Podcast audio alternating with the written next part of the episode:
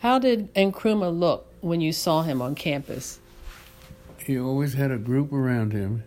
He had such a determined look. I never got close enough to him to speak to him because the upperclassmen had him surrounded when he, when they were walking, and as a freshman, I wasn't allowed to talk to them. so I never never really got to talk to him.